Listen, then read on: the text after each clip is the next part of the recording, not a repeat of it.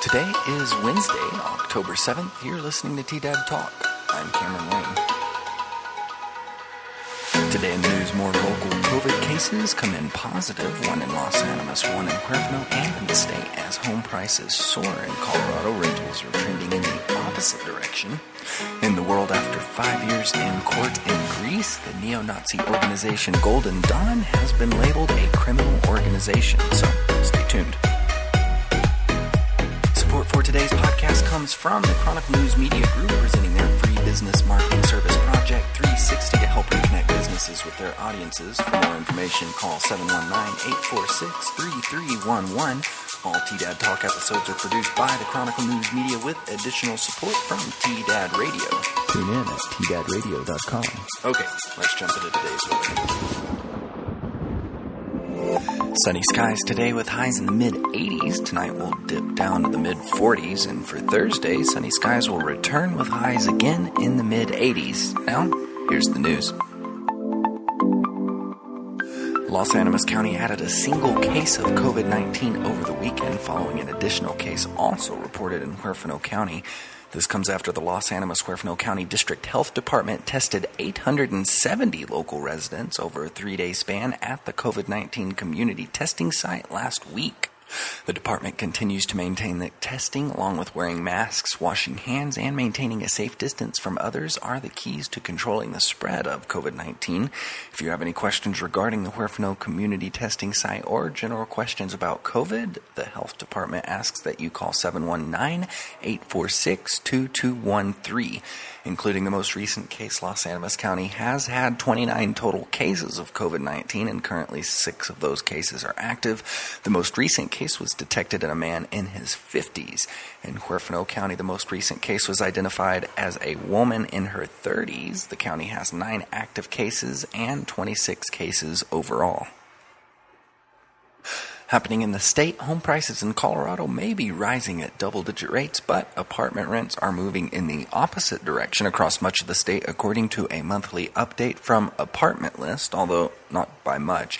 It's just that the new numbers paint a picture of a protracted national slowdown and uneven recovery, according to a researcher from the apartment listing web service. Many rent surveys look at the advertised price or what landlords hope to collect. Apartment List uses actual rents, though, which captures a more complete picture in a softening market where tenants have more bargaining power. Median rents on a two bedroom apartment in Colorado as a whole are down 1.9% year over year in September, not too far from the national decline, but different markets are seeing different impacts from the pandemic. One thing that could push rents even lower in the months ahead would be a surge in delinquencies, but so far that hasn't happened even after federal unemployment insurance payments of $600 a week ended in late July.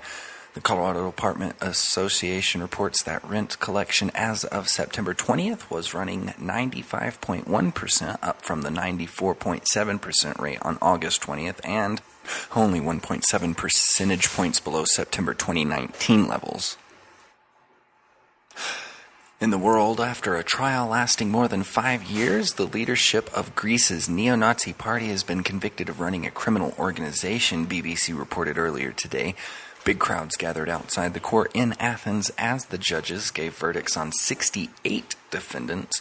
Golden Dawn secured 18 members of parliament in 2012 as Greeks were battered by financial crisis.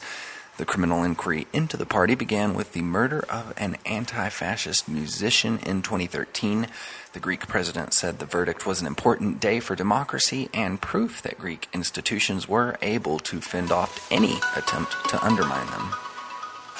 Happening this week, don't forget about tonight's live video of the Chamber of Commerce Meet the Candidates at 6 p.m. via Facebook, and also Mount Carmel has a big list of fun classes from cooking to yoga throughout this week. For times and registration, visit Mount Carmel Center, that's mtcarmelcenter.org. Additionally, if you know of any upcoming events we should be aware of here at the Chronicle, please feel free to reach out to us so we can make sure to spread the word. As always, for a deeper look into today's stories, visit the Chronicle News website, thechronicle-news.com, and support your local journalism with a subscription. Thanks for sticking around for another T-Dad Talk. If you like this podcast, be sure to click that subscribe button and also drop us a message on our T-Dad Radio Facebook page and let us know how we're doing. We always like to hear all the creative ways we can continue to make what we do here at the Chronicle even better.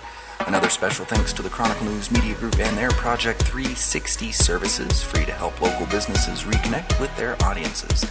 This is Cameron Wayne. Have a great day.